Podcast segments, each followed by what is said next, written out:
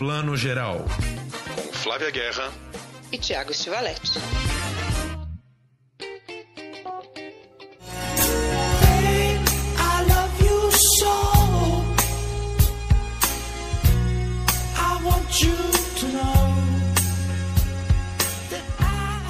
Bom dia, boa tarde, boa noite, você que está ouvindo seu podcast de cinema e séries, chegando aqui na reta final de 2022, esse ano interminável. Não é que está terminando e a gente vai começar a trazer nossos balanços. Na edição de hoje, a gente traz as melhores séries de 2022. Talvez não todas as melhores, mas pelo menos as que também chacoalharam aí, não melhores para nós, é isso que eu quero dizer. A gente vai trazer as nossas e aqui as que mais movimentaram o circuito. E essa semana a gente também tem a nossa edição especial da sessão vitrine, uma conversa deliciosa com o diretor Eduardo Morotó, que a gente viu aí começar no cinema e agora tá com esse longa lindo, A Morte Habita a Noite. Entra lá porque é um jeito lindo de fechar a sessão vitrine desse 2022 tão rico para o cinema brasileiro, A Morte Habita a Noite, uma conversa com Eduardo Morotó. Também no finalzinho desse papo de hoje, a gente vai trazer uma estreia brasileira, O Amor dá Voltas, de Marcos Bernstein, estrelado aí por ninguém menos que Cleo ou Cleo Pires. A gente vai falar um pouquinho mais disso, mas vamos ao assunto principal de hoje aqui, Tiago Estivaletti, valendo as melhores séries desse ano interminável. Bom dia, Flavinha, bom dia, boa tarde, boa noite para todo mundo que está nos ouvindo. Pois é, menina, já chegou o final do ano, né? E como todo mundo que nos acompanha já sabe, a gente encerra o ano com essas duas edições especiais, uma falando aí das melhores e piores séries do ano e depois a próxima, né, bem gordona também falando dos melhores filmes. A gente já avisa, né, Flavinha, assim, a gente, como todo mundo deve saber, a gente é um pouco mais forte em filmes no sentido que a gente consegue acompanhar quase tudo de filme. E série, gente, vamos combinar. Eu acho que quem diz que acompanha tudo, que viu todas as séries, a pessoa realmente não saiu de casa, ela recebe uma aposentadoria gorda do exército e ela fica em casa vendo, né? Ou ela não dorme, né? Porque alguma coisa você tem que abrir mão para conseguir ver todas as séries, gente. Vida social, vida sexual né? Fazer um esporte na academia. Isso, pessoas que dormem quatro horas por noite. Conheço, conheci poucas na vida. Miguel Falabella, eu sei que é uma dessas. Felipe Tito, que apresentava o vídeo show uma época, era repórter do vídeo show, dorme quatro horas por noite. Aí realmente dá tempo. Senão, não dá, né? Não dá, gente. Ou então não trabalha. Também tem gente assim, como você disse. Mas nós tentamos, tem várias que eu comecei e parei no meio, que vou deixar para ver já já. E tem algumas que eu consegui terminar por puro prazer mesmo, assim, o que é raro no nosso caso, né, né? Pois é, mas é assim, também é outra realidade das séries, né? Séries que a gente é, começa a ver dois, três episódios, já não gosta de cara Aí você fala, meu Deus, né? Vou ficar investindo meu tempo nessa aqui que eu não tô gostando, eu já vou começar outra, né? Aí umas que a gente ama e termina, algumas que a gente devora, que eu lembro que foi muito o caso de White Lotus ano passado, que lançou de uma vez só, né? Lançou esquema Netflix. Esse ano não, eles estão colocando um, um, um episódio a cada domingo. E tem aquelas. Eu sou o rei de deixar uma rabeirinha, sabe? Deixo um episódio para ver depois, aí chega no final do ano, vamos lá ver o último episódio. eu também. Fiz isso com várias aqui. Ainda para ajudar, comecei a ver algumas para a gente pelo menos comentar um pouquinho aqui. Então, assim, é muita coisa, né? Pra, pra antes da gente ir para essa lista propriamente dito, é muito interessante a gente ver que a gente está nesse mundo que tem muita coisa para pescar nesse mar aí, né? Às vezes você pesca aí um que não estava esperando, acaba gostando, às vezes uma que você estava esperando muito acaba né, sendo meio decepcionante enfim, tem de um tudo, né? E eu acho que assim, filme tem um pouco isso, mas série tem mais ainda. É uma coisa um pouco de nicho, né? É muito complicado você comparar uma série coreana do Dorama com a série do Ryan Murphy, com a série brasileira, não sei o quê. É tudo muito diferente, feito para públicos diferentes hoje em dia, né? Então a gente, quando faz essa listinha, tenta colocar num cesto daquelas que mais nos agradaram, ou que a gente acha que teve um formato né, um pouco mais interessante, mais original do que nunca tinha sido feito antes. A gente tenta montar esse cesto, mas eu acho que em série é um pouco mais complicado, porque a pessoa que vê Dorama não é a mesma que está vendo Dahmer, do Ryan Murphy, né? Enfim, é tudo muito. É tudo não, muito para cada lado. Menino, tem um universo de Dorama que eu ando pesquisando até, né? E cito aqui meu irmão e minha cunhada, Israel e Gabriela, que são os meus especialistas de Dorama. Outro dia pedi uma lista para eles dos doramas preferidos e olha que eu vi, até vamos citar aqui, né, Patinko, por exemplo. Mas eles me deram um leque só dentro do universo coreano de milhares de universos dentro, de série de máfia, série de amor e série de ficção científica. Então, assim, só o dorama já dá um ano inteiro de série. Então, imagine, é um né? universo, né? É um universo. Que coisa louca. Que coisa maravilhosa, Coreia, né? Total.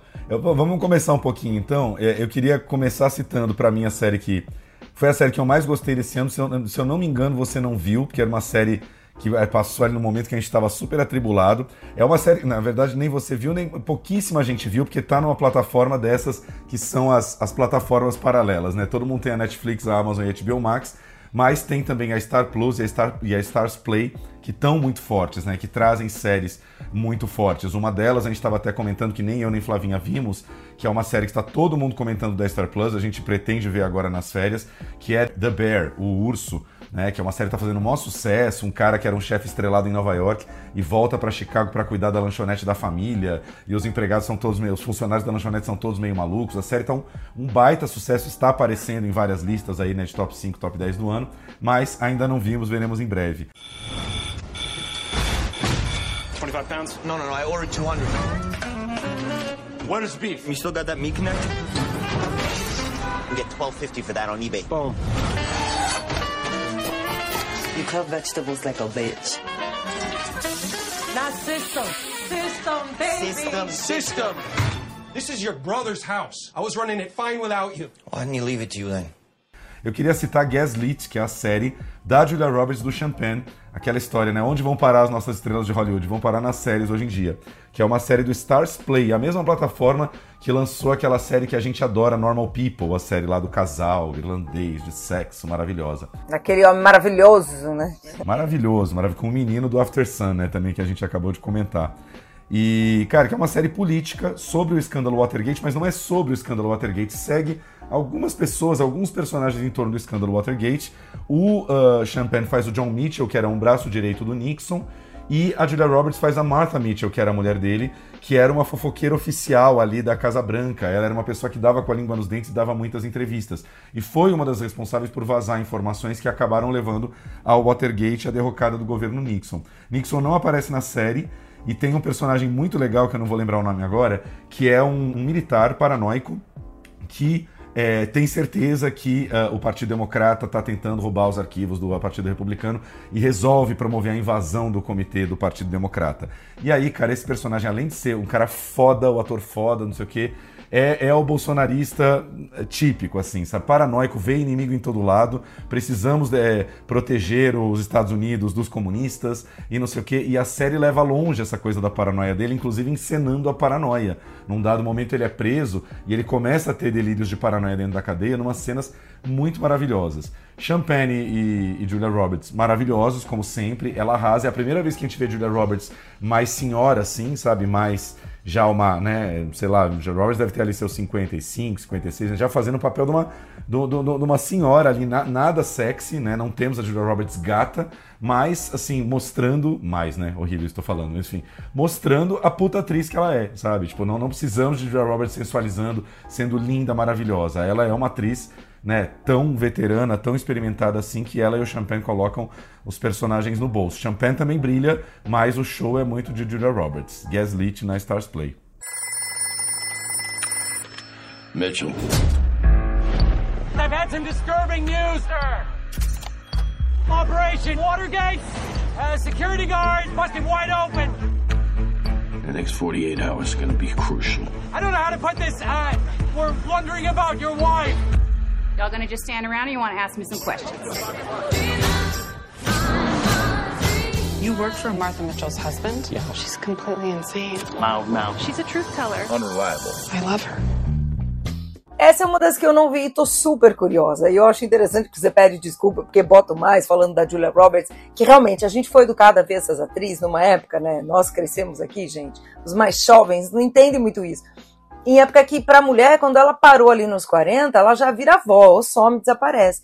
E a gente está nesse movimento de mulheres maduras, com papéis interessantes, inteligentes, né? A própria Glenn Close fazendo uma chefe espiã na Teherã, que é uma série que está na Apple, que não está na nossa lista de melhores, mas só citando, né? Então, assim, imagina, a Glenn Close nunca tinha feito uma espiã lá com seus, né, tralalá anos, experiência, Oscar e tudo, indicações ela foi fazer isso. Então eu acho legal isso que você traz a Julia Roberts num outro lugar, porque o Champagne a gente já tinha visto mais velhos em papéis interessantes, mais velho, né?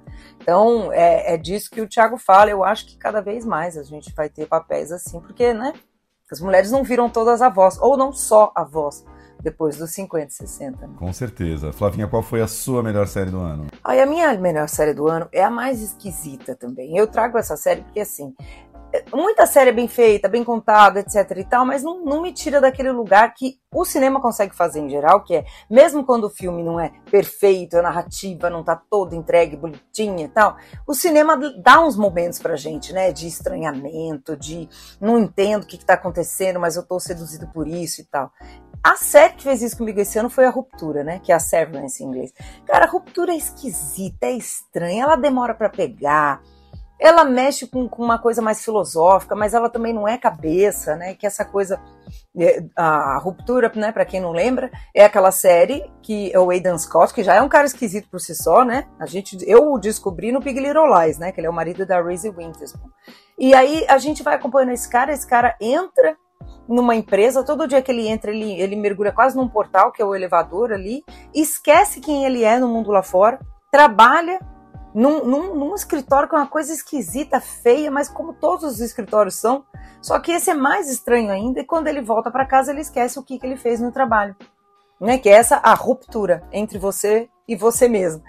Cara, e depois a série vai complicando, e tem um elenco maravilhoso, John Torturro, que eu amo, né? Tem uma, uma, uns atores que a gente também não está acostumado a ver tanto.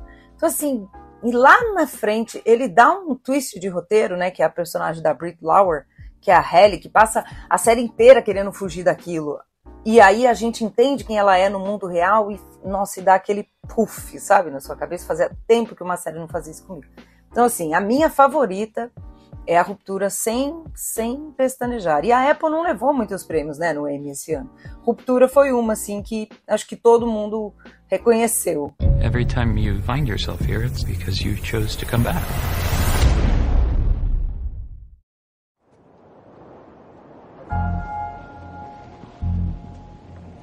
Hello, my name is Mark S.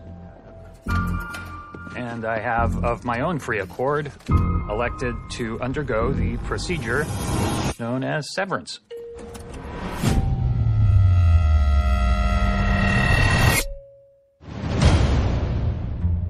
I give consent to sever my memories between my work life and my personal life.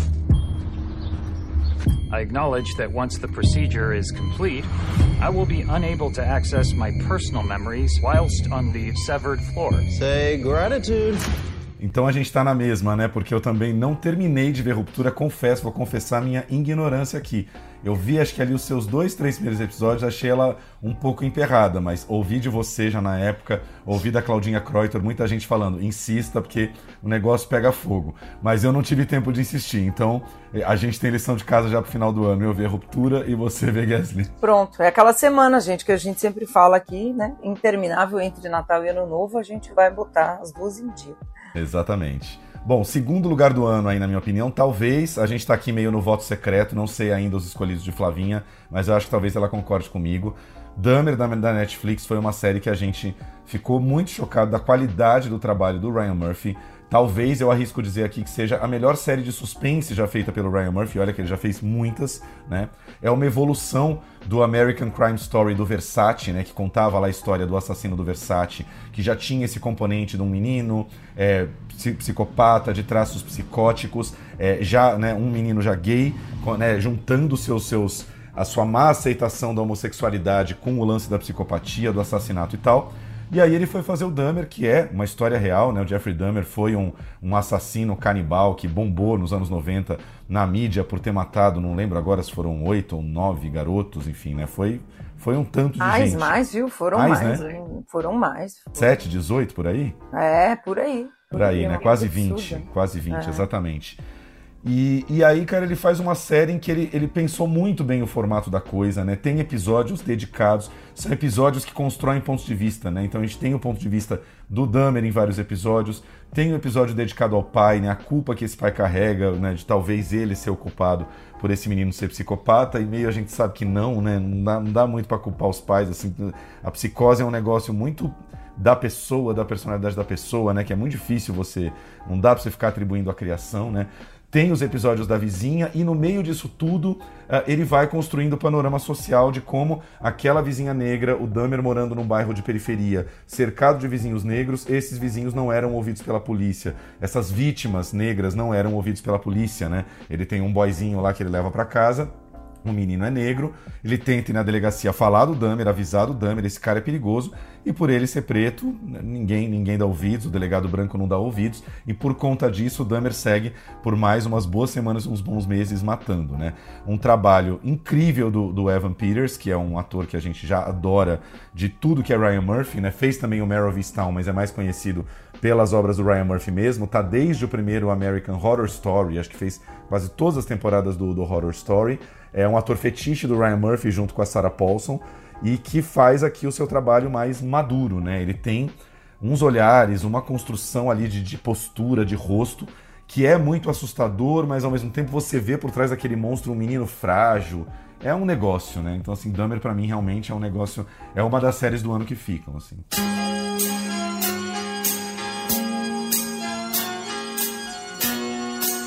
Here we are. Home sweet home.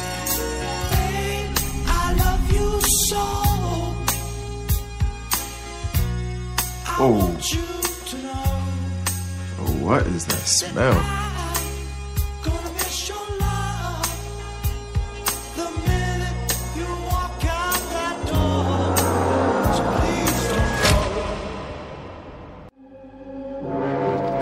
Power tools going all hours of the night.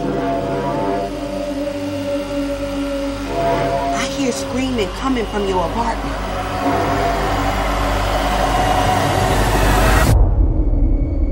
Trying to say I'm sorry.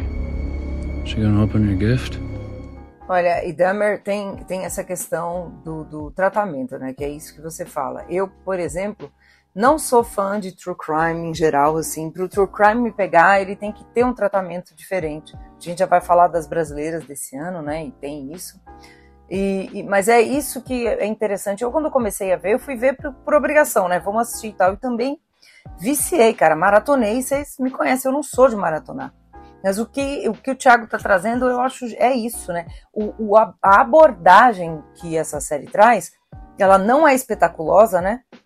Ela não faz uma série de, nossa, um assassino maluco, um Jason, e vamos ver quem tá matando. Ela humaniza, né? E, e eu acho que o, o Ryan Murphy é muito esperto, porque se ele não fizesse isso, ia ser um suicídio criativo dele, porque assim, ele tá mexendo com um caso real de pessoas que foram canibalizadas, né? Tipo, não é um, uma premissa de um filme de horror, é, é uma realidade. Então, eu acho que ele foi muito inteligente em trazer isso, trazer esse episódio especial sobre um dos personagens, né? E sempre a, a, questão do racismo estrutural americano, né? Nesse caso, você fala, né, Tiago, que a gente não pode, é, obviamente, explicar um psicopata por causa da criação e tal. Mas talvez se ele tivesse sido né, tratado de outro jeito, tivessem pais diferentes, a polícia tivesse agido de outro jeito, a gente teria minimizado esses danos, né? A gente teria, né, se, se não tivesse tanto preconceito com tratamento psiquiátrico nos Estados Unidos, não, na época e no mundo, ele teria sido tratado de outro jeito, né? Ele, ter, ele teria sido diagnosticado na escola, por exemplo, ainda na infância. Então, assim, tem muita coisa nessa série, né? Que, que e não por acaso, Ti, só um dado aqui, é a segunda série que eu, mais vista na Netflix em língua inglesa, perde só para Stranger Things. E assim, bateu um bilhão de horas assistidas no, nos dois primeiros meses, assim. Então, assim, você vê que pegou mesmo todo mundo, não foi só a gente, não. E isso é um desempenho espe espetacular se a gente pensar que Stranger Things é uma série para toda a família e Dahmer não é, né? Dahmer é uma série de adultos que provavelmente muitos pais não, não vão deixar os filhos, adolescentes, né? criança não é para ver Dahmer. Então, Stranger Things ela já é feita para um público mais amplo. Então, Dahmer alcançar esse número sendo uma série de suspense com assassinato realmente é, é, é um feito e tanto. Queria só lembrar aqui, a, a, a, as listas americanas de séries adoram, né? Tem listas que fazem até os melhores episódios do ano, né? Eu acho maravilhoso. Eles tratam os episódios como se fossem filmes, né? E, e avaliam aí quais foram os melhores episódios do ano em cada série. É, eu acho que a gente tem que lembrar muito o melhor episódio da, da, do Dahmer, que é o episódio da, da vítima lá deficiente auditivo, que também é construído do ponto de vista dessa vítima e tem momentos de silêncio, lembra? Tem momentos em que você está dentro ali da pele do deficiente auditivo que não está escutando nada, e aí você tem dentro da série sequências inteiras, minutos inteiros de silêncio. Que é uma coisa muito cinema, né? televisão não se permite o silêncio, né? Você não pode, tem que uma coisa puxar a outra, né? Fisgar a sua atenção. E aquele episódio que já é lá o quinto ou sexto, se eu não me engano, você já está envolvido pela série e acho muito legal quando os produtores falam, cara, se a pessoa chegou no sexto episódio e não gostou da série, então deixa quieto. Se ela já está envolvida, mergulhada, apaixonada, vamos arriscar, vamos fazer alguma coisa, porque ela, ela já está mergulhada nesse universo, né? Vamos dar essa chance pro silêncio, para qualquer coisa. Enfim.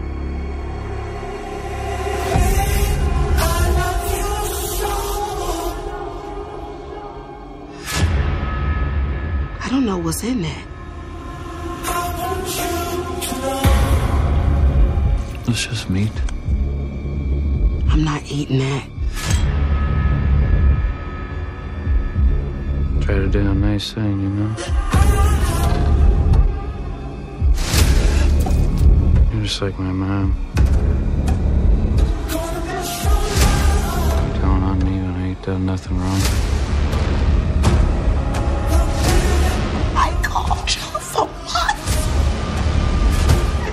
Late. Y'all came too late.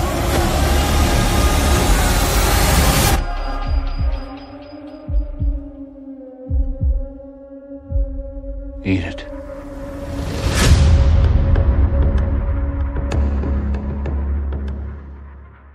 Não, e eu adoro séries que ousam no meio ali, como Breaking Bad fazia, como Game of Thrones fez, né, nas melhores temporadas, que é no meio para tudo, esse episódio vai ser só sobre isso. Só o casamento sangrento, quem assistiu né, Game of Thrones sabe, vai ser esse episódio, é um filme dentro da série. E isso é muito ousado, é isso que você está dizendo, né, Tiago? Isso é interessante, porque se você já está lá, você abre uma janela e volta depois para a estrada principal, né? Você vai para a vicinal e volta, mas aquela vicinal é crucial para você chegar no fim, né, da, da, da narrativa. E eu acho que essa série faz isso magistralmente. O grande acerto para mim dessa série é esse episódio, né? Porque ela humaniza tudo, né, Tiago? Volta você volta transformado, né? Será que é uma crítica de cinema e de séries de TV? A gente vicinal, entendeu? Volta para a estrada vicinal da narrativa. Encerramos aqui o nosso episódio com essa reflexão. Peguem o dicionário, é louco, né? Foi uma metáfora incrível aqui. Você falar da marginal, da vicinal, gostei, gostei. Estou gastando português. Gente. É isso aí. Flavinha, mais uma série sua aí no ranking. Olha, tem muita coisa boa, né? Eu, eu posso dizer assim, isso aqui já é um clichê, isso aqui já não é novidade. Mas eu amo Succession, gente. Ganhou um monte de prêmio mesmo, ganhou drama no Emmy, melhor série de drama. Estou ansiosa para ver a nova temporada. Eu falo que eu não gosto de novela, mas eu gosto porque eu vejo Succession. E Succession nada mais é do que um novelão de família de bilionários, muito bem escrito. E aí, Thiago, nesse sentido, acho que ele vai concordar comigo, com a parte do novelão. Porque o novelão de gente que todo mundo. Você odeia amar todo mundo, você ama, odeia odiar. É uma coisa louca Succession. E eu gosto muito dessa série porque é isso. Assim, eu odeio todos os personagens, mas eu não consigo parar de ver essa família bilionária. Acho que é o meu fascínio, né, também com esse mundo. Quando eles discutem, é num iate de 300 milhões. Né?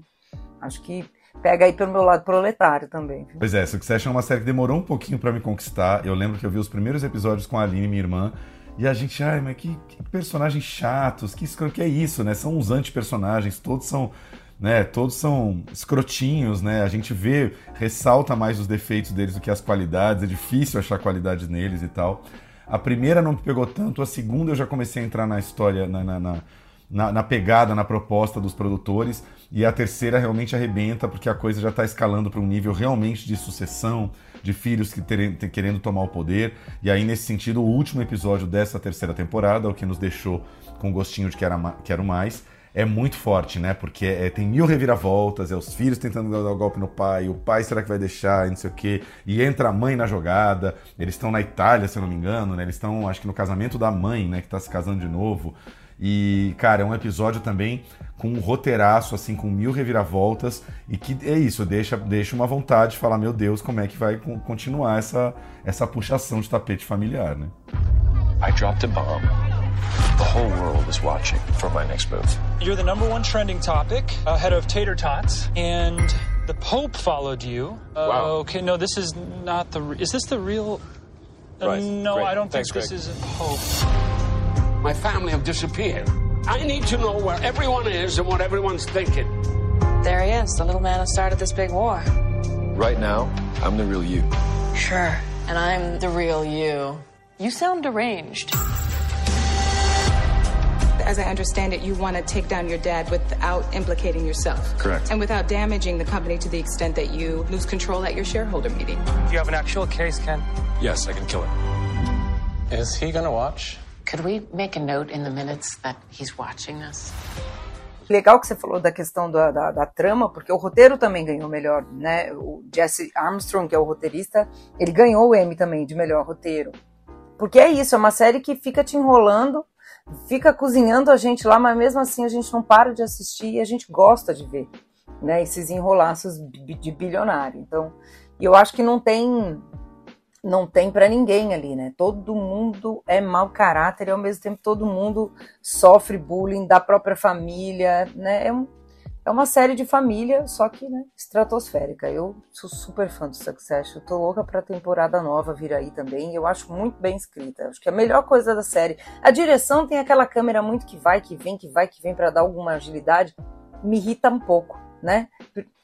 Não precisa. Pode fazer um novelão clássico aí que a gente assiste do mesmo jeito, mas acho que eles ficam com medo, querem inovar em alguma coisa. Aí fica aquela câmera Dogma 95 que eles copiaram dos dinamarqueses. Só que não precisa mais, gente. Tá tudo certo, a gente vê. Dogma 95 de luxo. Exato, né? de luxo, não precisa. A única ressalva que eu tenho à série é, é, esse estilo que não precisa. Succession, como todo mundo já deve saber, né? Tá careca de saber, HBO Max, então uma produção da HBO que segue firme e forte aí em 2023, mais ali pro finzinho do ano. Não, quando que é? Que época que tá estreando Succession? Succession estreou no começo do ano, ano passado. Então daqui né? a pouco a gente é. já vai ter, né? Talvez março, abril aí. É, eu acho que sim. Vocês sabem que o, o, o, Ruptura, eu não comentei, Ruptura estreia acho que só depois do meio do ano, que eles estão filmando a segunda temporada. O Succession, eu lembro que a, a quarta temporada, ela tá prevista aí para esse comecinho do ano. Ah, é tá? isso, é uma série de começo de ano, é. tá certo, para tirar é. um pouco do, do, do, meio de campo embolado, que sempre é o segundo semestre. É, parece que ela entra em março aí, não sei. Às vezes atrasa, né, porque, sei lá, edição às vezes atrasa. This life is not for everyone. It's a number on a piece of paper. It's a fight for a knife in the mud. I'm a good guy. I'm better than you. We'll beast them. We'll go full beast!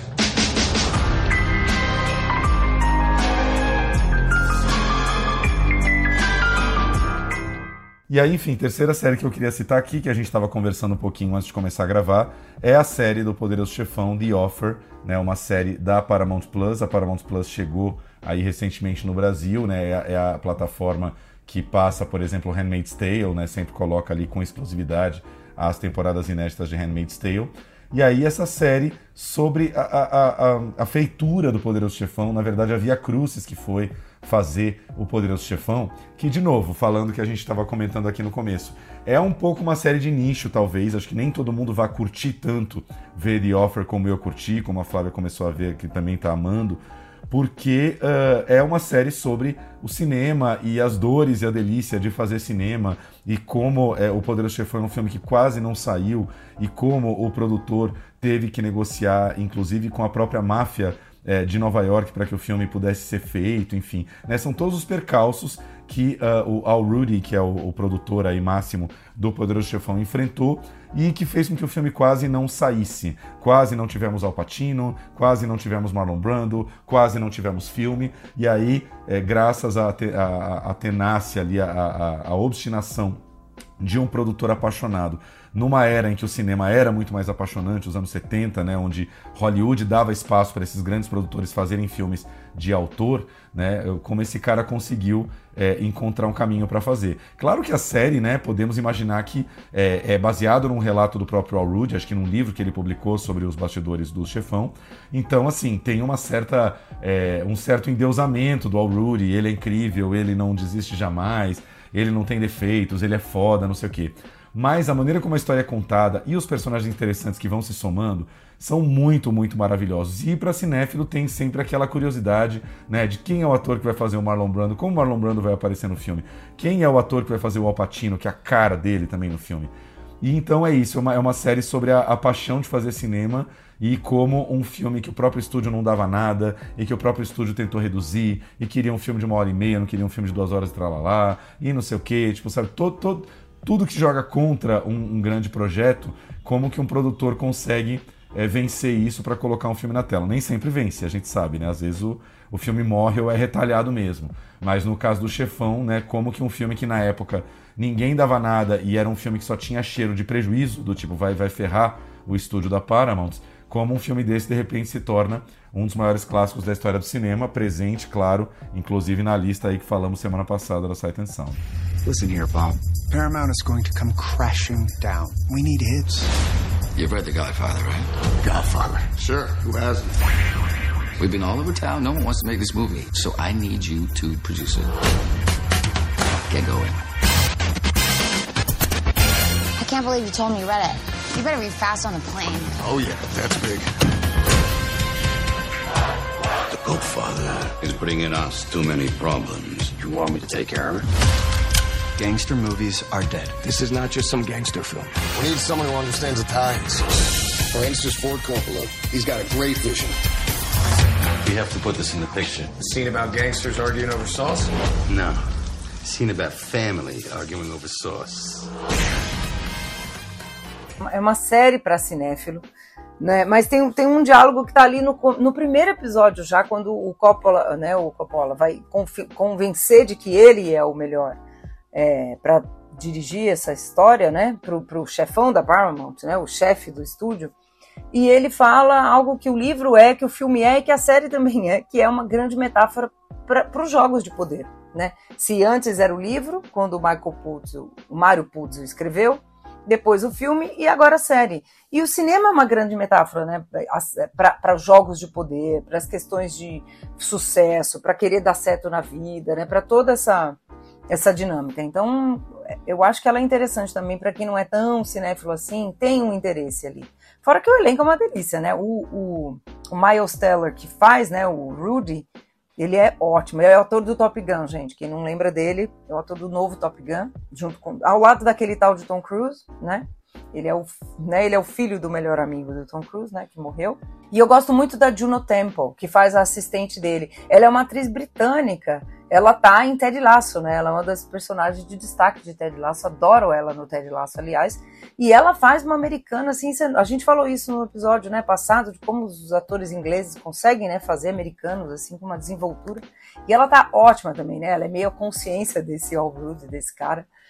E gosto, eu gosto muito. E aí tem aqueles toques também, né? De uma série que fala dos anos 70, mas como é feita em 2022, ela é uma mulher muito empoderada, ela é muito mais que o braço direito do Rudy, né? Ela é da. É, é, informações e, e, conselhos fundamentais para que o filme seja feito da forma certa, enfim, ela tem um papel é, muito forte ao lado dele que é, espero que tenha sido assim, mas acho que não, né? Porque a gente sabe que era um sistema muito mais machista na época, enfim, mas a série levanta muito a figura dela, o que é muito interessante. Dan Fogler também, que faz o Coppola, tá sensacional. E o Matthew Good, né, que é um ator que a gente adora, fazendo Robert Evans, que era um grande produtor da época também, que namorou Ellie McGraw, era um cara que tinha problemas com bebida tal, e ele faz de uma maneira muito é, para fora, estriônica, alegre. Enfim, é um, é um roteirão de série e que quem, quem é cinéfilo, aquele cinéfilo que às vezes escuta a gente aqui só ver filme e fala não vejo série, essa série vai gostar, né? Porque é uma série de cinema. Com certeza. E ela foi, ela foi criada por um, por um cara chamado Michael Tolkien, que eu não, não nunca tinha parado para prestar atenção nele. Ele é um escritor, autor aí que já fez muitas peças, filmes também. E acho que foi uma grande sacada, né, de, de pegar o making off de uma obra dessa e trazer e trazer os bastidores e todo o clima da época. Foi super acerto, assim. Não é, nossa, a melhor série, né, do, do, Mas eu acho que todo cinéfilo queria ver uma série de bastidor de, de um filme que ama, assim. Eu queria ver a de 2001, por exemplo. Sabe, a, o making off do Iluminado. Essa daí... É, pensei isso, cara. Podia abrir essa franquia, né? Ia ser maravilhosa. Franquia de making o making off de grandes filmes do cinema. O Bebê de Rosemary, Nossa. como foi feito, meu Deus. Que até é citado no primeiro episódio, né? Que é o sucesso lá que tá segurando a Paramount. É o Bebê de Rosemary. Exatamente. Não, maravilhoso. E a série, pra quem é cinéfilo, gente, é uma delícia. Tem vários easter eggs aí. A namorada do, do, do chefe do estúdio que era a atriz do, do Love Story, né? E eles falando, meu, essa atriz vai morrer no final. Não vai morrer. A gente quer final feliz. Não, eu quero que ela morra. tipo, né? E, e, Love Story é sobre isso. Se não tivesse morrido no final, Love Story seria um filme mais um comum clichê, né? Já é. Não, né? exato. Né? Exato. Fica a nossa dica então aqui de Offer na Paramount Plus.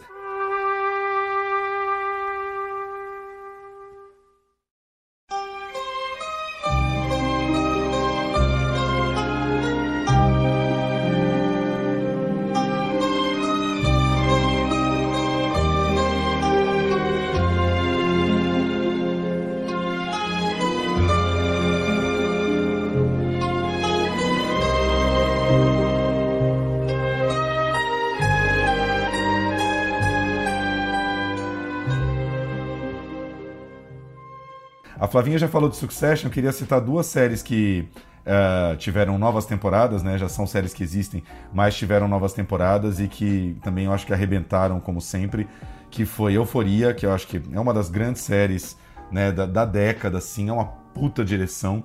É uma série que penou na pandemia, né? Teve a primeira temporada em 2019, quando foi rodar a segunda temporada, veio pandemia. É uma série que fala de jovens, então já fica aquela coisa igual a Turma da Mônica aqui, né? O drama da Turma da Mônica. Ah, os jovens vão crescendo demais, né? Vão ficando mais adultos, mas mas rodou aí a sua segunda temporada e, e, que cada episódio tem assim muita direção pensada, tem uma direção muito arquitetada, são episódios muito surpreendentes que você não sabe para onde vão. Né? O primeiro episódio é uma grande festa na casa de um deles, aquele clima bem Larry Clark, né? Jovens usando drogas e pulando na piscina, não sei o quê, que a coisa vai escalando para uma violência ali que você nem imagina. E mais mais um belo trabalho da Zendaya que foi indicada de novo ao Emmy aí com destaque para o episódio que todo mundo comentou, que é o episódio é, da. Não sei se dá pra gente falar, não é da overdose, mas do surto. Não, na verdade é o surto de abstinência de droga que a mãe tá tentando trancar ela em casa. Ela tá em abstinência, ela foge de casa, ela vai pro meio da rua, ela pula quintal, não sei o que. É, é quase que um. São grandes planos sequências dela fugindo uh, pela cidade e indo atrás de droga, procurando o traficante e tal, que é um, é um episódio que mistura ação, é um episódio de muita ação, mas também muito dramático, muito pesado, que é daqueles episódios raros em que você realmente sente muito na carne a, a, o desespero de uma pessoa né, dependente química, dependente de drogas. I'd like each of you to get up and tell us a five-minute story about your summer.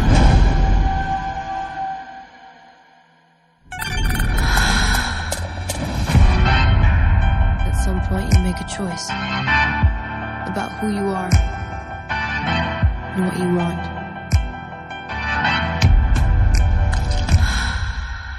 Hey, I'm Rue. I'm an addict. You're about to start a brand new chapter. Some new girl in town that I think you're gonna be friends with. I'm Rue. I'm Jules.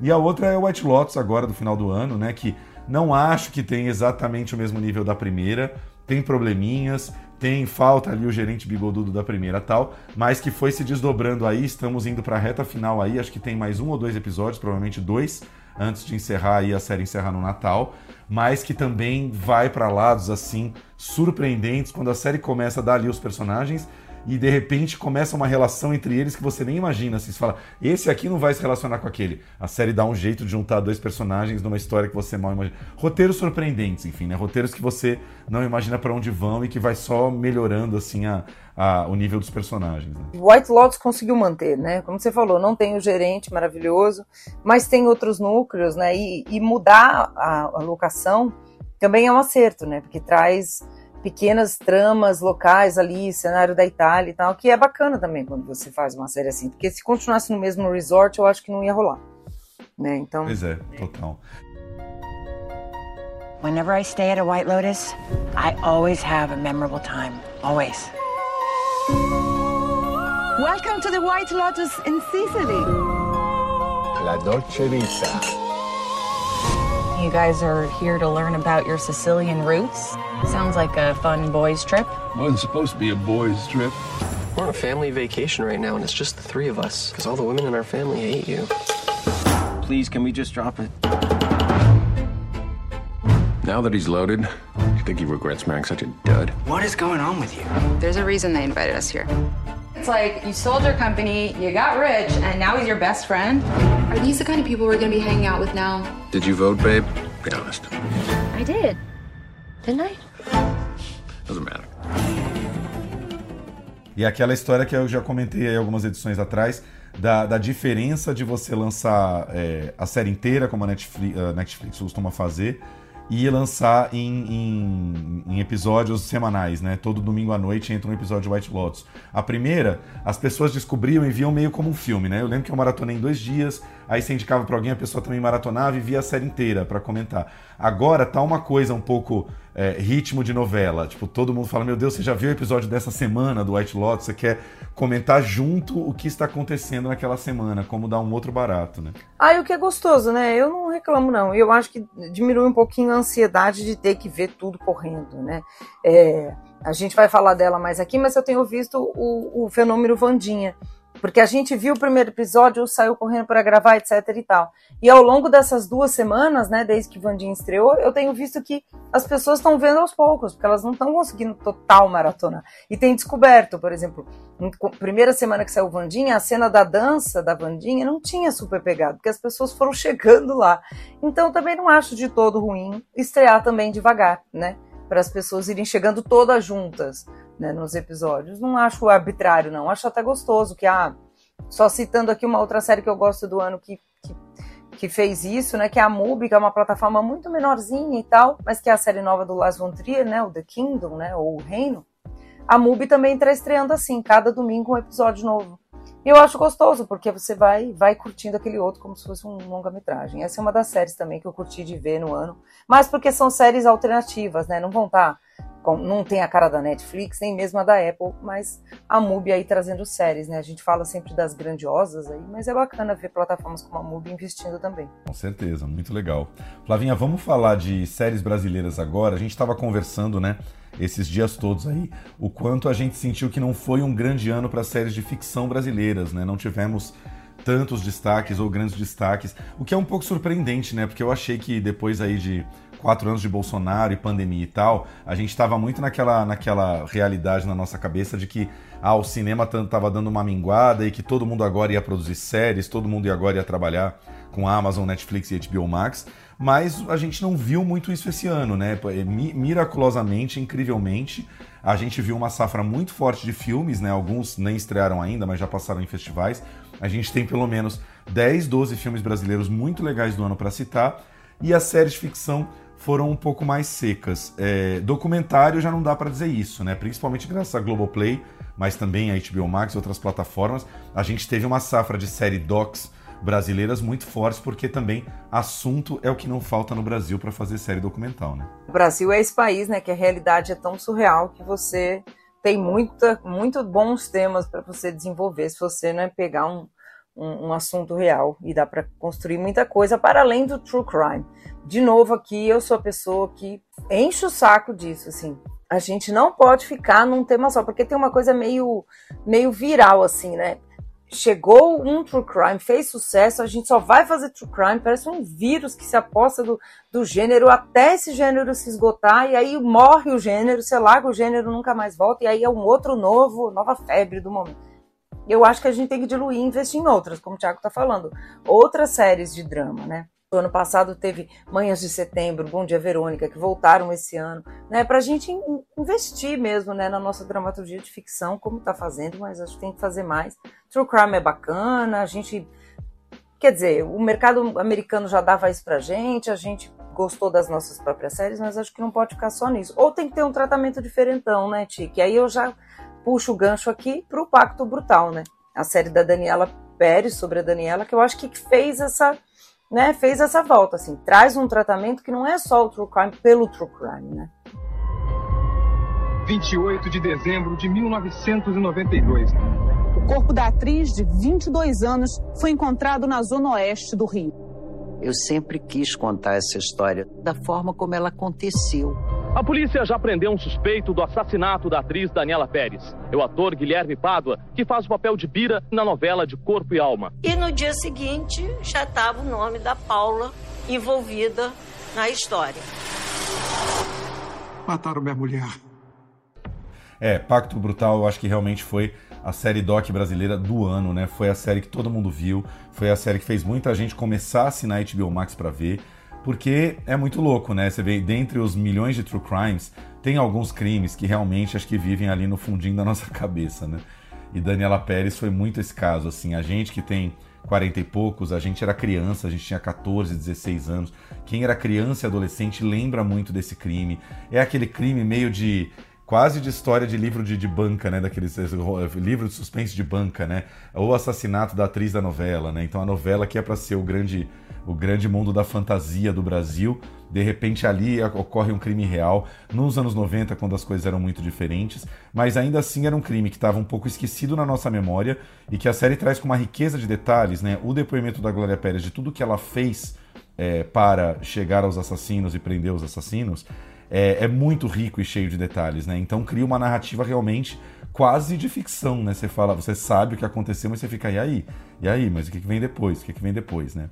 Teve aquela opção que algumas pessoas, principalmente os jornalistas, a imprensa questionou da Tatiana Issa, da diretora, ter decidido não entrevistar o Guilherme de Pádua nem a Paula Tomás a pedido da Glória Pérez, né, um pouco em respeito à Glória, e também porque a Glória falou que só falaria se os outros dois não falassem mas é, eu vi alguns jornalistas criticando e até entendo o ponto, o argumento de que para ser uma série completa em termos de informações teria que ter falado com os assassinos, mas enfim, foi uma opção da diretora também em respeito à Glória, né? E, enfim, acho que também não deixou de ter uma riqueza de, de, de informação por conta disso.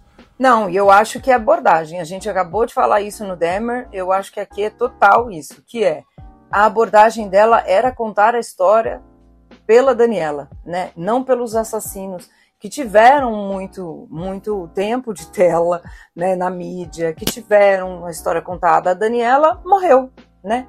É isso, morreu. Ela perdeu a voz dela, perdeu sua narrativa, e a, e a gente ficou como. Não sei você, Thiago, mas a nossa imagem da Daniela foi é a vítima, né? Ponto. Então essa série traz uma humanização da Daniela que a gente não, não viu na mídia por uma questão de jornalismo mesmo, né? Tipo, Sim.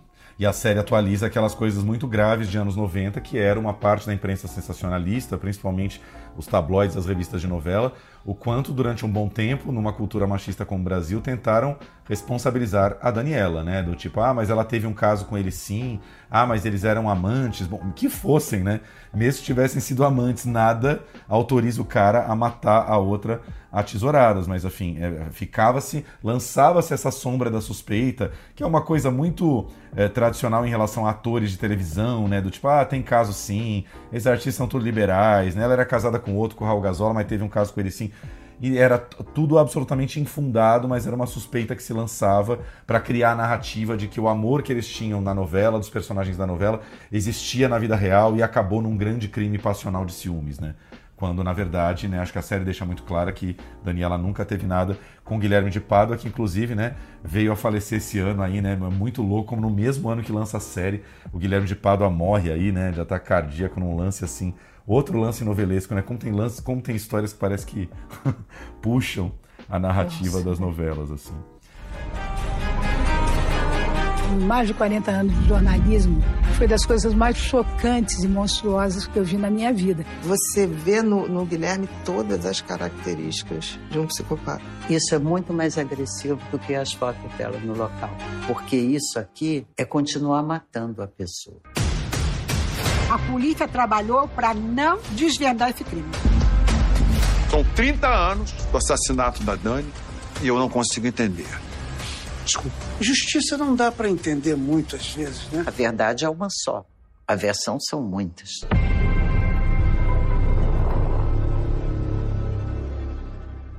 Essa série é HBO Max, mas assim, devemos lembrar, né, fazer só uma retrospectiva rápida aqui. A Globoplay lançou uma porrada de séries doc esse ano, né? Seja de artistas, Nara Leão, Elza Soares e Mané Garrincha, seja outros true crimes, né? A Flor de Lis, é, teve série do Casa Grande, né? Muita série, a Globo, sei lá, uma vez por mês lança uma grande série documental ou sobre um personagem ou sobre um crime, sobre um fato brasileiro. E de todas essas, eu acho que a que eu mais gostei é lá do comecinho do ano, que é a série da Nara Leão, feita pelo nosso querido Renato Terra, que eu acho que estava precisando uma série para trazer de volta a figura da Nara Leão, que é uma cantora, foi uma das cantoras fundamentais do Brasil, né, uma das precursoras da bossa nova, mas que foi muito além disso, super politizada e tal, e que a Nara é uma figura, como ela é uma figura meio de vozinha fininha, ela não era aquele esplendor deles Regina, ela estava meio apagada, então acho que foi uma série muito importante para isso. A, a, série da Elsa e do Mané também é muito, muito, muito legal, porque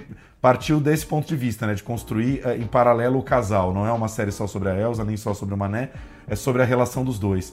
Mas a Nara, para mim, ganhou muito meu coração, porque é isso. Acho que é, é aquelas séries que cumprem uma função social de, de, de trazer de volta umas figuras que estavam muito apagadas. Enfim. É, e é interessante porque ela é documental, ela não pega nesse, nesse, nessa seara aí do true crime, né? Não, não é uma, uma série né, espetaculosa. É isso que você está falando, é como a Nara, né? Vai devagar, vai explicando a personagem, vai desenvolvendo e tem espaço na nossa cinematografia aí, o audiovisual, para a gente ter séries assim.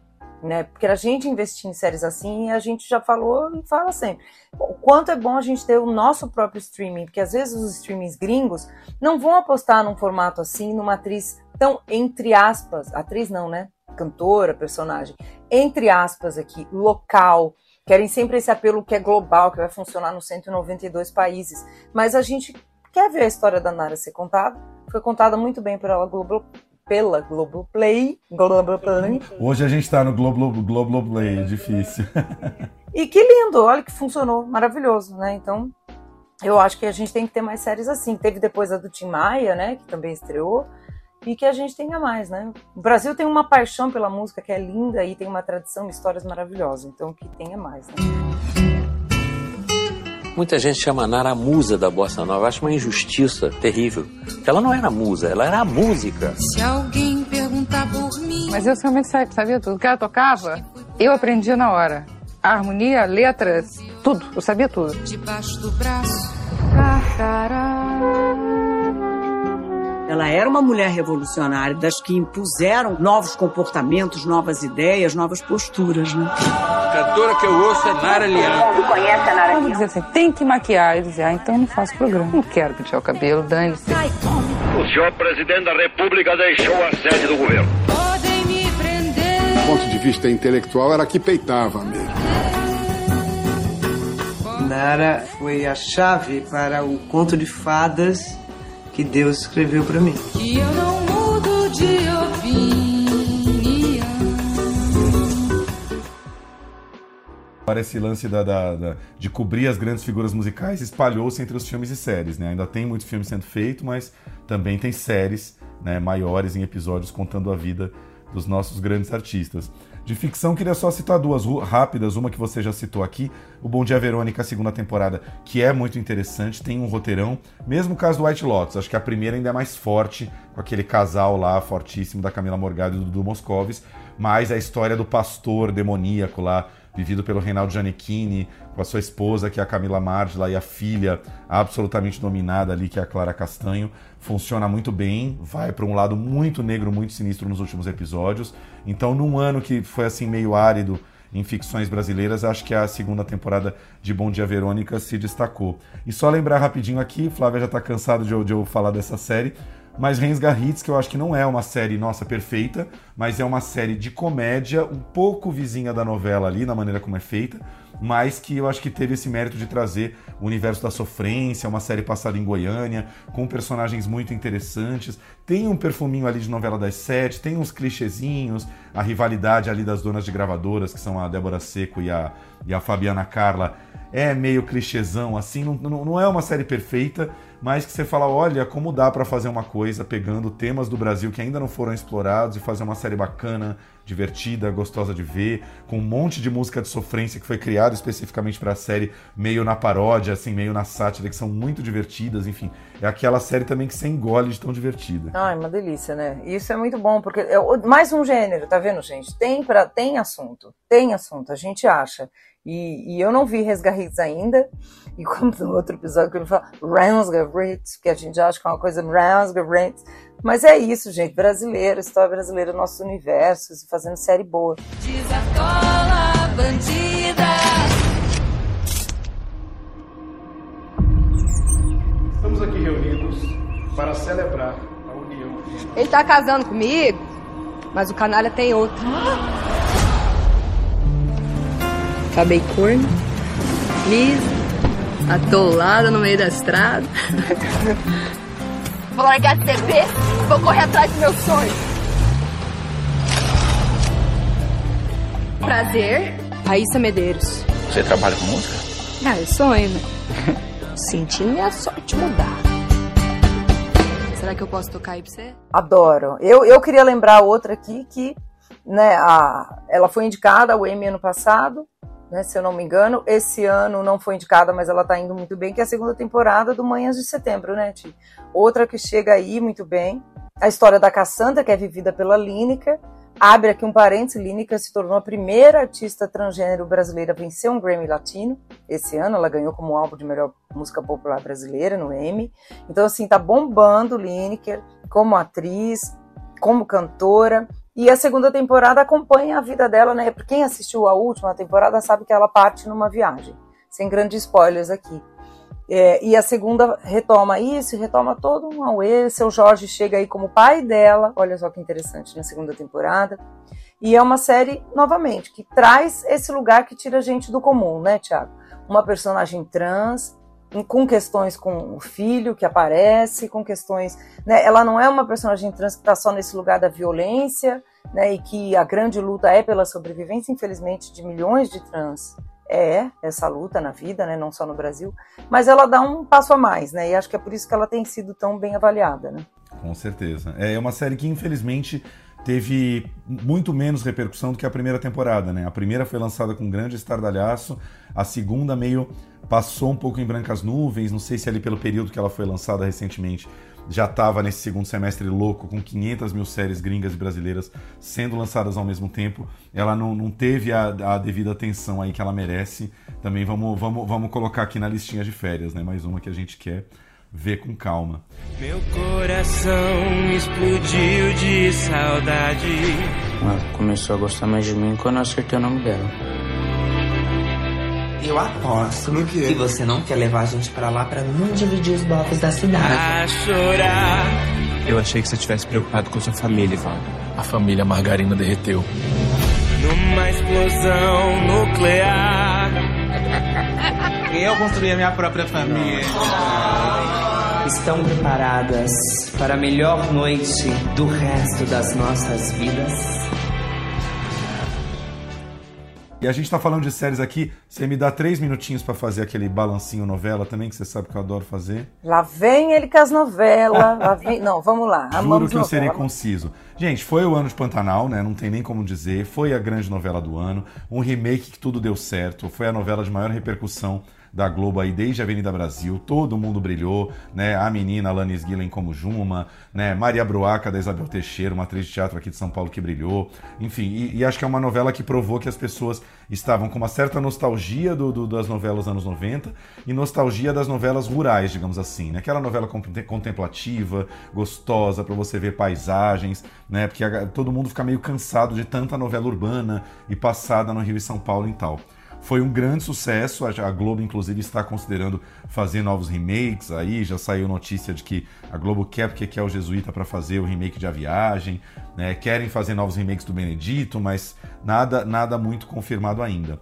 Além dela, queria só falar rapidinho de uma novela que a gente acabou não falando aqui, mas que é muito deliciosa. Uma novela que estreou assim, sem nenhuma pretensão, ninguém sabia se ia ser boa e está sendo maravilhosa, que é Mar do Sertão, a atual novela das seis do Mário Teixeira, que é uma novela é, regional, passada numa cidadezinha fictícia do interior, com um elenco nordestino imenso. É a primeira vez que a Globo reúne um elenco nordestino tão forte, de gente de todos os lugares. Tem ator da Paraíba, do Maranhão, do Piauí, de onde, de onde você imaginar, pernambucanos vários, a começar pelo Renato Góes e cada um fala o seu sotaque, a gente rapidamente acostumou com o sotaque e a novela está uma delicinha de ver. Não sei quem começar a ver a novela, a novela agora se vai se interessar, mas vendo do começo na Globoplay é uma novela muito, muito, muito bem escrita. E por último, Todas as Flores, do João Emanuel Carneiro, grande autor de Avenida Brasil, aí, né? Todo mundo ama Avenida Brasil, que está estreando a segunda grande novela do streaming, né? Depois de Verdades Secretas. Todas as Flores, uma novela que traz a Regina Casé como vilã, e a Letícia Colim como vilã também, filha de Casé. e Sophie Charlotte com uma grande mocinha cega da novela. Sophie tá fantástica fazendo uma moça cega. E que é aí uma, a primeira grande tentativa, ou a segunda, depois de Verdades Secretas, da Globo lançar uma novela no streaming e tá sendo interessante ver, assim, né? Quando eu falo com os colegas noveleiros, é difícil comentar, porque um tá no capítulo 24, outro tá no 40, outro tá no 36, não tá vendo ao vivo na televisão, mas que fez parte dessa estratégia da Globo de falar, bom, vamos colocar a travessia de Glória Pérez na TV aberta e o Carneiro na Globoplay e faz um certo sentido, porque primeiro quem gosta do Carneiro, gosta muito, vai lá pagar a assinatura Globoplay. E segundo que o Carneiro é um cara de altos ganchos, assim, a novela não tem barriga, toda no todo capítulo tem reviravolta e tal. Então é uma novela mais mais indicada para você maratonar. Uma novela da Glória Pérez no Globoplay ia ficar uma coisa meio, né, não que ela seja ultra lenta, mas enfim, não tem essa coisa do ai, mil ganchos. A, a novela do Carneiro parece um pouco um, um novelão da Netflix, uma série da Netflix assim com mil coisas. Então você fica, você tende a ficar maratonando o negócio ali, né? Enfim, não é Avenida Brasil, mas tá muito boa de ver. Totalmente absurda, tipo, tem coisas de novela mexicana assim, mas é uma montanha russa de emoções, para dizer o mínimo. Assim. E há de nascer um novo amanhã pra gente acordar. Quem é essa mulher? Dançar. Eu sou sua mãe. gostando, amor? Muito! Agora você tá aqui. E a sua filha não é ela, sou eu. Ela é só um estropício, a gente vai se livrar dela. E você sabe que teve gente que criticou essa escolha, né? Eu vi vários posts no Twitter e tal dizendo, ah, devia ser o contrário, a Glória no, no, no, no streaming, né? E, e essa na aberta. Mas essa sua análise pela questão de narrativa, né? De fechamento de capítulo, de cliffhangers, faz todo sentido. E agora eu queria te fazer uma pergunta a gente teve três produções nossas indicadas ao Emmy latino, né? Que é o Oscar latino. Tem o Emmy americano, que a gente citou vários aqui, que é só tipo o Oscar deles, e tem o latino, que é o prêmio mundial, né? Da TV mundial. Você falou da Letícia Colin, ela tá no Onde Está Meu Coração, foi indicada melhor atriz, né? Não ganhou, mas foi indicada. Agora, nos tempos do Imperador, foi indicado, não ganhou também. Não ganhou, e eu também acho que não devia ganhar, nem vi, mas já sei que não, não devia. Então eu queria saber o que, que, você acha, assim, porque teve outras novelas, acho que o M pega a temporada anterior, é isso? Por isso que não incluiu essas. Essas, né? Pantanal não tá, gente? O M foi relativo às produções de 2021, né? Tanto que Onde Está Meu Coração ah. é uma série de 2021. Então é tudo assim, meio produções do ano passado. Mas é difícil, né? O M é sempre um prêmio de prestígio, mas assim, os critérios deles para escolha de novelas e séries é, é, não é exatamente o nosso critério de gosto pessoal para ver as novelas. Então, nos tempos do Imperador, por ser uma novela de época, uma baita produção, figurinos de época, contando um, né, um, um momento da história do Brasil, segundo reinado e tal, isso já credencia muito mais para o M do que uma novela como Mar do Sertão, que tem uma produção mais simples, sabe? É um pouco assim que funciona. Então é isso, assim, essas novelas que têm uma super produção de época, igual nos tempos do Imperador, que se passa no segundo reinado, elas já se credenciam mais ao M, sabe? Eu lembro que Caminho das Índias, se não me engano, venceu o M, porque apesar de ser aquele enredo totalmente rocambolesco, era uma baita produção, teve filmagens na Índia tal. Eu acho que o M ele, ele vê muito produção, sabe? A, os milhões gastos pelas emissoras de televisão ao redor do mundo para montar uma grande produção. Acho que isso é muito mais fácil para eles analisarem do que o roteiro em si, que também é muito local, né? Então, uma novela brasileira tem umas especificidades de roteiro e de temas e de assuntos que é mais difícil para os críticos internacionais avaliarem. A produção é um negócio que salta aos olhos, né? É, concordo. Você sabe que quem ganhou nessa categoria é uma série de época de um Japão, Japão não, da Coreia feudal, uma série coreana, que série não, novela, gente. Novela. Uma novela, O Rei de Porcelana, que, que fala dessa coisa de príncipe herdeiro na Coreia, né? Como eu disse, medieval. Tem tudo a ver com isso que você falou. Foi a novela que ganhou. Uma outra, uma outra, uma outra série brasileira que estava citada, que não ganhou também, mas foi indicada, foi o caso Evandro, né? Que é um true crime, né? Dirigido pelo Ari Muritiba. Então tudo me leva a crer que o ano que vem Pacto Brutal vai estar no M. É, tomara, vamos torcer. E é isso, e a Colin ali indicada é muito complicado, porque o M é um samba doido, né? Então a, a Colin perdeu para uma atriz francesa, que estava numa série francesa. Então, imagina, se o Oscar já compara umas atuações e uns trabalhos tão diferentes, quase todo mundo falando inglês, imagina o M que você tem numa produção de cada país, assim, é sempre uma coisa meio aleatória quem vai ganhar, né? Tipo, é difícil você comparar a Letícia Colin atuando numa série brasileira com a francesa, né? enfim. É difícil. É isso, gente. Essas foram as nossas séries do ano. Então, fomos, bonzinhos hoje, né, Flavinha? Falamos só das melhores, nem tem muito piores para citar. Mas eu acho que assim, quando a gente pega a lista do ano, quanta coisa a gente viu, né?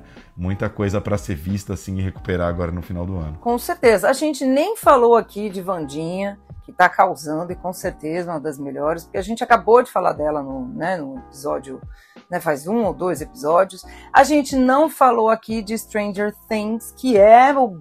Nossa, tem que fazer um episódio só de Stranger Things e a gente meio passou ao largo. Mas tem muita coisa aí boa que a gente vai diluindo e vai falando. Essas são as nossas, é uma lista muito aleatória no bom sentido nossa, né? Tem, tem um critério aí, mas tem o nosso gosto também, né, Tio? É isso aí. Então, fiquem aí com as nossas mil dicas de séries compiladas e reunidas no ano. E semana que vem estamos aqui é, com o nosso convidado especial. Vamos deixar de surpresa, né? Para ver se, se fecha mesmo, mas tá, tá quase certo que ele vai gravar com a gente e a gente fala sobre os melhores filmes do ano, brasileiros e internacionais. É isso aí.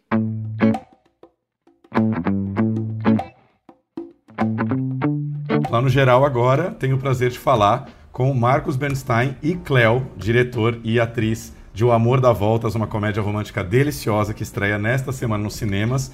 O Marcos, gente, bom, roteirista de Central do Brasil para começo de conversa, né, para a gente começar o papo diretor de O Outro Lado da Rua, um dos filmes que a gente mais ama ali do começo do cinema brasileiro. E Cleo, que acreditem se quiser, ano que vem já está completando 20 anos de cinema, gente. O mundo voa, né? Estreou aí com Benjamin, um filme maravilhoso de Monique Gardenberg.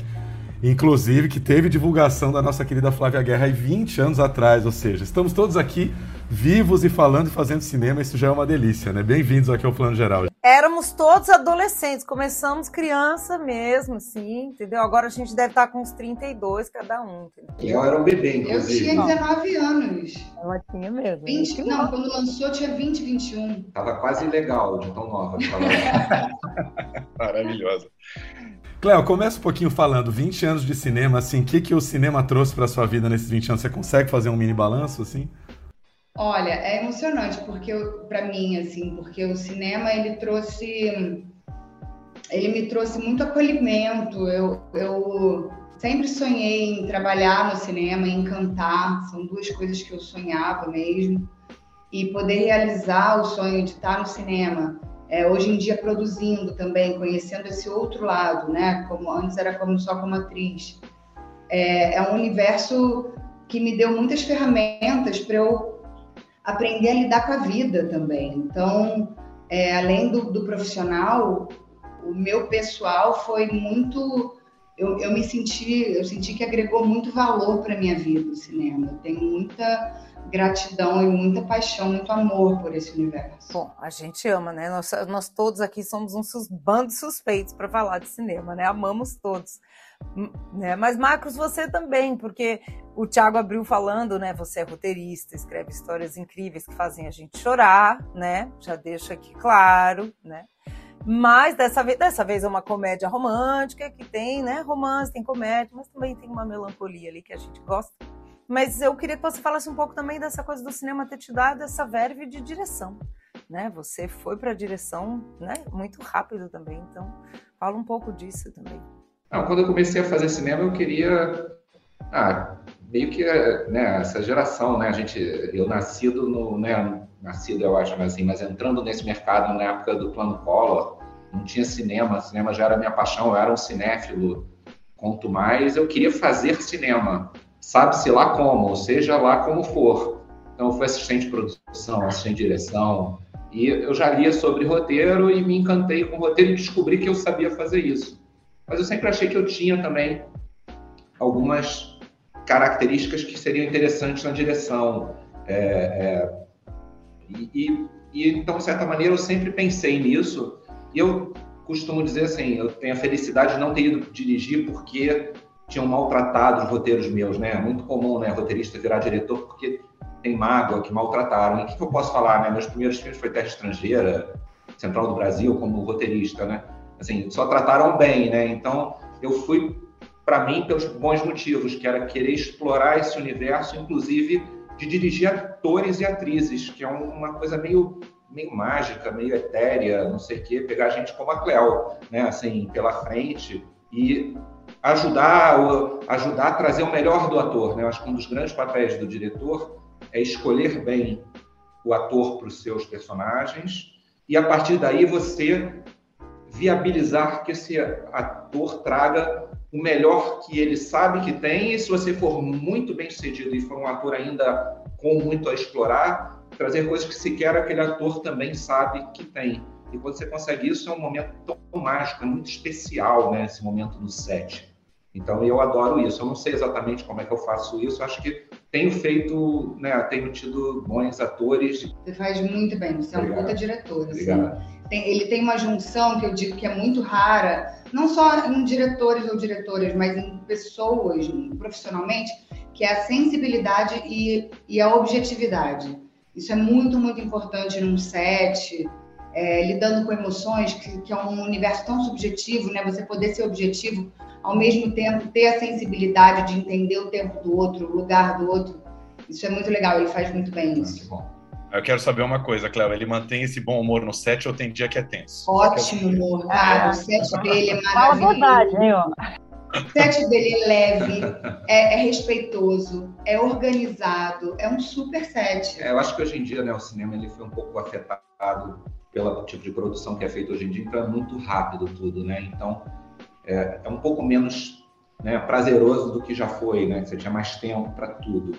Apesar disso, né, eu, eu, tento, assim, eu sou daquele cara que eu, eu, não grito, eu não gosto, eu gosto de focar no de filme, eu gosto de focar no, na, na, conquista artística, né, e tentar ao máximo proteger a mim e a quem precisa entregar artesania ou eventualmente arte possa ser protegido para dar o melhor de si, porque eu acho que esse é o, a gente, assim, a gente, a mecânica é muito legal às vezes, mas a gente está ali para esse momento esse momento em que casa luz, cenografia, música, ator, é, cenário, tudo isso e cria uma pequena magia. Né? A busca é pela grande magia, né? Filmes que sejam como um todo encantadores, às vezes não é possível, mas que cada pequena magia a gente conquista é muito legal. Ah, que é mesmo meio mágico, né, Thiago?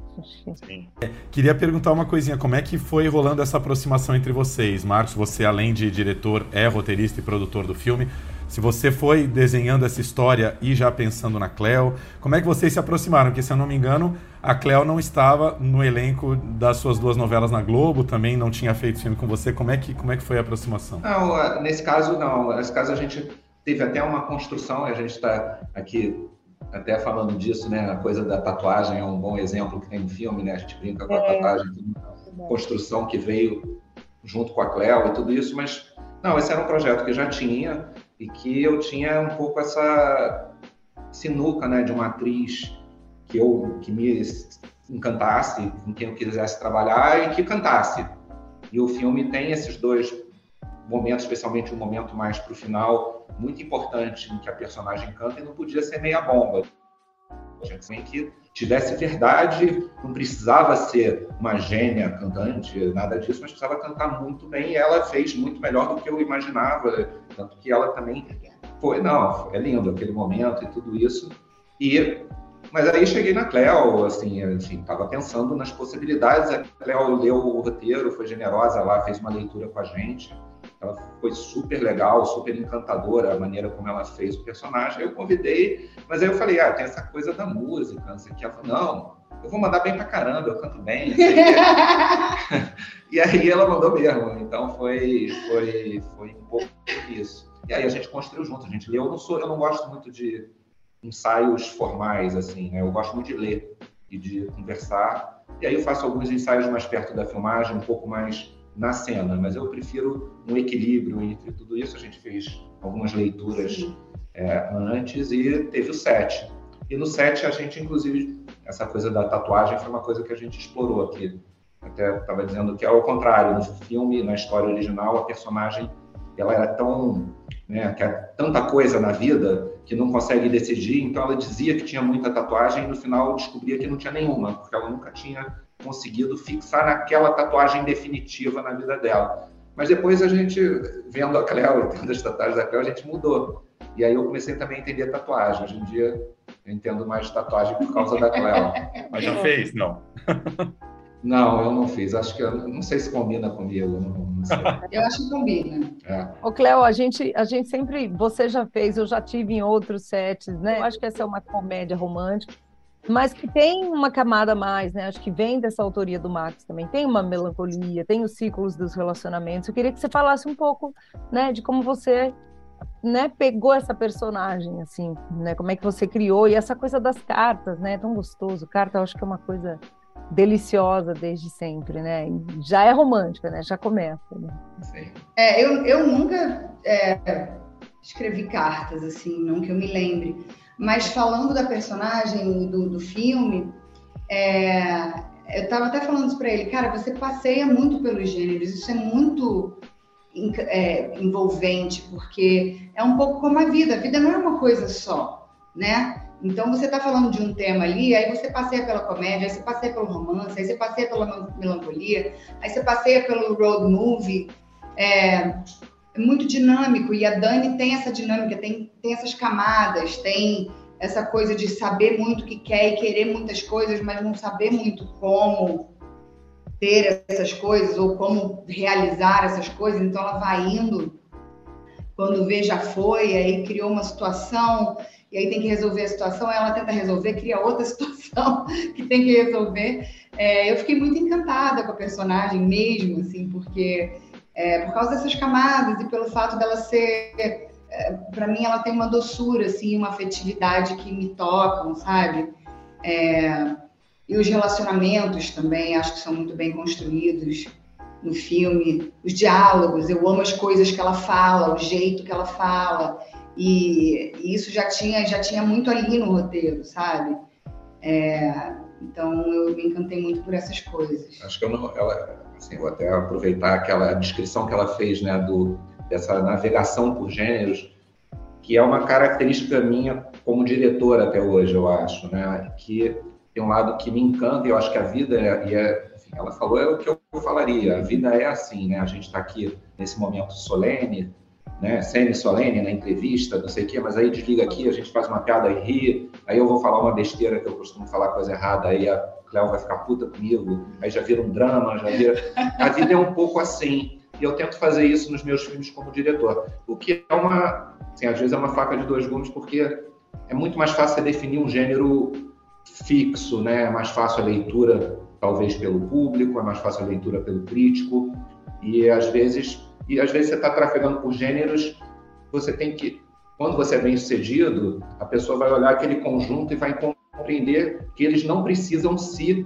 fechar em si, no sentido de que eu não preciso ter a definição na história do drama para poder ter a comédia, mas por outro lado abre a minha guarda, né, assim, de, de, de eventuais críticas de quem não embarcar nisso, ou se eventualmente eu falhei em ser suficiente nesse todo, né? Mas eu confesso que eu, eu gosto de escrever assim quando eu dirijo, porque eu sinto que é verdadeiro e é interessante, é um ponto de vista é, é, é, menos corriqueiro, menos cotidiano que é trazido às telas. Ai, como atriz é muito gostoso trabalhar assim, porque você pode dar sempre nuances você não precisa ficar martelando em cima de uma coisa. Você pode dar as nuances que a coisa tem que ter. Isso é muito legal certeza. E isso passa na tela com toda certeza.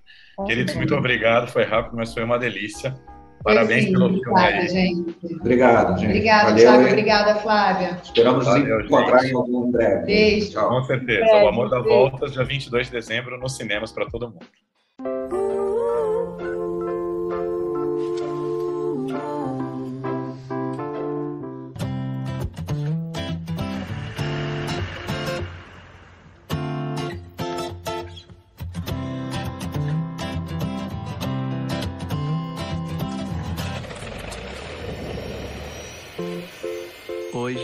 Depois de quase dois anos. Depois de tantas cartas.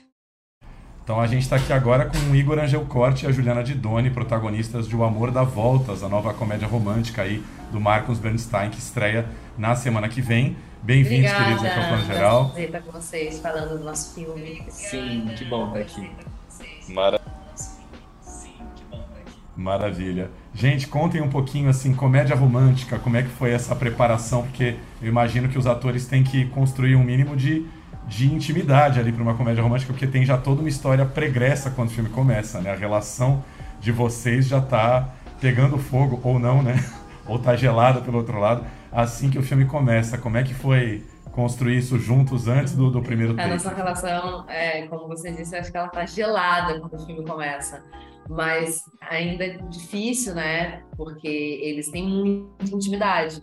É só estar tá num período de afastamento, mas foram personagens, eram pessoas que, que tinham trocado muito, que, se, que eram apaixonadas e que se amavam ali.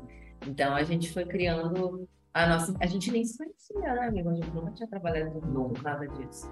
É, eu também não tinha trabalhado com a Cleo e a gente faz irmãs, né? Então, como construir mesmo essa relação? Acho que foi muito trabalho de mesa, de leitura, é, indicações de direção do próprio Marcos, mas acho que principalmente para mim o lugar onde a gente mais ganhou intimidade foi fora do texto, quando a gente saiu do texto dos personagens e, e eu vendo quem era Igor, quem era Cleo, também me mostrando. É, não quando a gente quer se mostrar, né? Quando a gente quer se mostrar, a gente coloca um monte de camadas que não tem nem nada a ver com a gente. Mas ali, quando a gente foi para Arraial, que a maior parte do filme se passa ali, e a gente conviveu tanto no set quanto off-set, então a gente estava no mesmo hotel, a gente tomava café juntos, a gente jantava juntos, a gente, é, eu ia para o quarto do Igor, eles iam para o meu quarto, a gente ia o quarto da Claire, a gente ficou muito juntos criando essa relação, Uh, um pouco por conta dos personagens, obviamente, mas um pouco porque também a gente estava curtindo ali juntos e falando de outras coisas. Então, quando a gente foi fazer as nossas cenas mais íntimas, que é o, o final do filme, a gente já estava muito íntimo, verdadeiramente, assim, ele tinha trocado muitas coisas. E, e cinema é isso, né? Quando a gente vai viajar para uma locação, você fica muito próximo daquelas pessoas, a não ser que aconteça algum problema, mas no nosso caso não, a gente ficou muito apaixonados um pelos outros, então a gente estava tava sempre juntos, assim, e, e aí, organicamente, essas, essa intimidade foi, foi sendo construída. É, a comédia romântica, ela é muito de intimidade, né? A gente adora Outro dia eu estava assistindo uma outra comédia romântica, alguém me perguntou: ah, mas a gente ainda precisa de mais uma comédia romântica? E eu falei, cara, eu acho que a gente sempre precisa, né? A gente precisa de histórias de amor. E eu acho que a história de amor, né? Assim, essa grande história, né? De amores, né?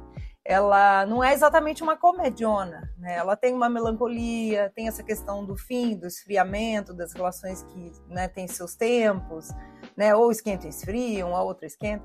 Então eu queria que vocês falassem um pouco disso também, né? E se vocês gostam, né, de comédias românticas, né? Tem para todos os tipos, né, de gosto. É, acho que uma coisa que a gente vem conversando, assim, eu tenho muito uma sensação através da comédia romântica, que é a importância que ela tem de nos lembrar de não levar a vida tão a sério, da gente poder olhar para os nossos problemas e conflitos com algum distanciamento e reconhecer que, de um modo geral, eles são sempre criações da mente, eles são sempre em algum nível, alguma ilusão de um problema que, se a gente cria alguma perspectiva sobre ele, ele é patético, porque a vida ela é uma, né, ela, ela ela não é para ser levada a sério, né? Você não vai resolver o mistério da vida levando ela a sério e fazendo da vida um drama. Então acho que a comédia romântica ela, ela evoca, assim, ela traz muito é, as nossas contradições, a nossa, né? É, enfim, o que há de contraditório mesmo, né? Em cada um. E aí você olha isso e você pode rir e eu acho que o riso é uma maneira da gente se identificar e se desidentificar. Eu acho que as duas coisas acontecem. Você ri porque você se identifica e, ao mesmo tempo, ri porque você se libera um pouco daquilo. Então, a gente pode observar os tipos, né? os tipos humanos, as, as, as, as representações que a gente faz né? dos papéis sociais, as loucuras que a gente entra, as paranoias, as, as, as inconsistências na, na, na, comunicação. E aí a comédia romântica faz a gente olhar para tudo isso através dos personagens e falar: ah, gente, olha como a gente é bobo às vezes, olha como, sabe? E, e, acho que ela libera assim, um pouco a gente. Então, acho que ela é fundamental, sinceramente. Acho que a comédia romântica ela tem que seguir sendo feita né, e, e, ver um cinema nacional de comédia romântica também é muito legal, porque não é um gênero que acontece tanto assim. E acho que esse, filme, apesar de ser uma comédia romântica, ele é muito específico na maneira como ele elabora essas tramas, né? Por ser também um triângulo amoroso entre duas irmãs com esse cara, etc. Eu acho que tem complexidades e camadas aí que também não são tão vistas assim. Então acho bem, bem importante. O filme tem uma coisa quase século XIX que são as cartas, né, gente? Cartas escritas à caneta, não é nem digitada. Então eu queria perguntar para vocês, já que a gente vive na, no mundo do Zap hoje em dia, né? Tudo é mensagem curta, tudo é emoji. Se em algum momento da vida, ainda mais vocês que são artistas, em algum momento para namorado ou namorada vocês escreveram Nossa, cartas amo? Amo, amo, cara. Amo é, ter esse contato do tempo também, né? De não ser tão imediato realmente como, como o WhatsApp. E durante anos eu respondi com uma grande amiga minha. É, não eram nem cartas amorosas, de, de, eram amorosas, eram afetivas também, mas eram é, nesse românticas, né? Nesse, nesse lugar homem e mulher. E quando eu vim morar para São Paulo, e ela continuou morando no Rio, a gente se correspondia muito. E é tão legal, né? Você ir na sua caixa de correio, você ver se, se chegou e de quem é. Eu lembro que quando eu morei no Japão, é, há muitos anos atrás, eu gostava muito de escrever cartas, escrevia muito, muito, muito, muito. E esses dias na casa da minha mãe, vendo fotos, vendo coisas, eu comecei a ver as minhas cartas que eu tinha escrito. Falei, gente, que viagem, realmente parece uma coisa que aconteceu em outro mundo, né? Porque a gente quase não tem papel, não tem caneta. Esses dias eu estava em casa, queria uma caneta, não estava em casa não, tinha que aqui no hotel. E não achava uma caneta, não tem caneta, não tem caneta na minha bolsa, não tem caneta no hotel, o que, que faz? Né? Não, não, eu não queria usar o celular para passar uma coisa do celular para o papel para poder gravar na, na confusão. Falei que louco, tá quase a, o papel e a caneta é quase um objeto obsoleto, né? Que, que não existe mais na humanidade. Então é muito legal quando o filme provoca e traz isso à tona de volta. Carta, ela é a protagonista inicial do filme, né? Ela é a geradora do conflito e, e do grande da grande falha de comunicação que, que a gente passa o filme inteiro resolvendo. Então, é maravilhoso. Mas, Ju, carta para namorado, já pretendente, não. Também, amor. Quem nunca, né? Quem nunca? Eu sempre gostei. Eu fazia coleção de papel de carta, sabe? É, Clássico. Entregamos a idade agora. Eu também mandava cartão. perfumada, ah, não tinha carta, papel de carta perfumada? É isso? Exatamente, exatamente.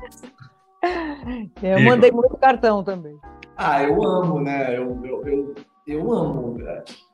Porque eu acho que a escrita, a mão, ela, ela revela muitas coisas sobre nós. É, então, por exemplo, recentemente na minha vida, eu percebi que a minha letra, que é uma letra separada, não, então, de modo geral, eu escrevia letra de forma separadinha, cada letra por alguma razão, ou por várias razões na minha vida, ela voltou a ser uma letra de mão dada, de mão junta, sabe aquela letra que a gente vai escrevendo assim? Cursiva. Cursiva, é. Ela voltou a ser assim. Isso combina e conversa com várias coisas, vários aspectos da minha vida, inclusive de integrações, de compreensões sobre mim mesmo nos últimos tempos, que a minha letra, de uma maneira não racional e não escolhida, ela foi voltando a ser cursiva, como ela era quando eu aprendi a escrever lá atrás, depois eu comecei a ir para uma... Então, assim, o papel, a maneira, se você escreve forte, se você escreve fraco, se, se cai uma gota de café em cima dele, se cai uma gota de lágrima, se você deixou ele descuidado e ele amassou muito antes de entregar para alguém, se ele está dobradinho, bonitinho, se é um papel mais fino, se é um papel mais grosso cabe uma porção de escolhas e de revelações dentro de uma coisa escrita à mão. Parece que é mais íntimo, né? Quando a gente escreve à mão. Parece que teve tempo ali, pegou papel, pensou, o que você falou numa outra entrevista. Eu acho que quando a gente digita, é tudo mais rápido. Quando você vai escrever, a gente parece que entra num, numa camada mais profunda da gente mesmo, assim, né? Ah, com certeza. E olha, se depender dos jornalistas, não vai acabar papel, nunca caneta. papel e caneta. Tem, milhares de canetas e bloquinhos, bloco caderno. caderno. A gente A adora gente um adora bloquinho, um bloquinho, caderninho, um caderninho, né, para né, anotação. para anotação e Isso é interessante, Isso é é bonito. Queridos, é isso. Muito obrigado aí. Boa sorte no lançamento, que o filme tá lindinho. Obrigada. Valeu, amores. Valeu. Flávia. Valeu, Thiago, pela conversa. Valeu, Beijo. queridos. Um beijo. Até a próxima. Até. Tchau, tchau. Porque eu também vou tentar te falar. As coisas que eu sempre quis te dizer. Mas nunca tive coragem.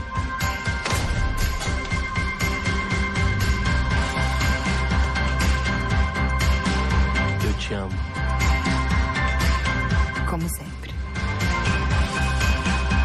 Como nunca.